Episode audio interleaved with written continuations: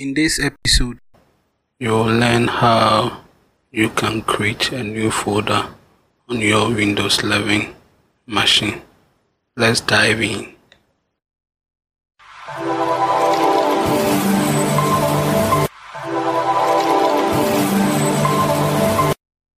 Hello, my name is Edmond Sarkodie.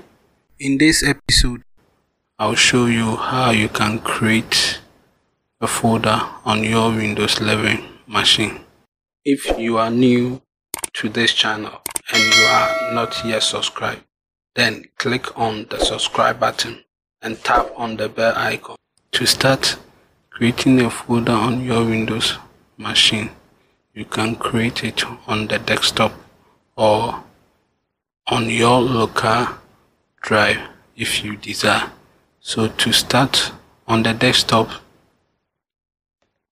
you right click on the desktop, then you click on new,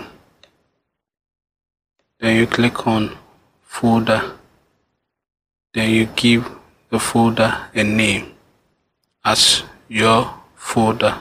You created or on the taskbar click on open file explorer.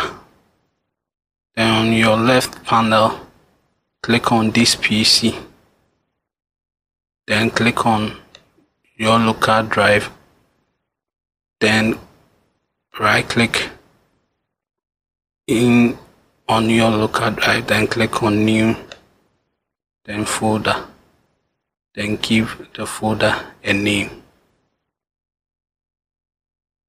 This will create a folder on your Windows 11 machine. If this episode has been of help to you, kindly like, comment, share, and subscribe to our YouTube channel and tap the bell icon so that you do not miss our next episode. Thank you for watching.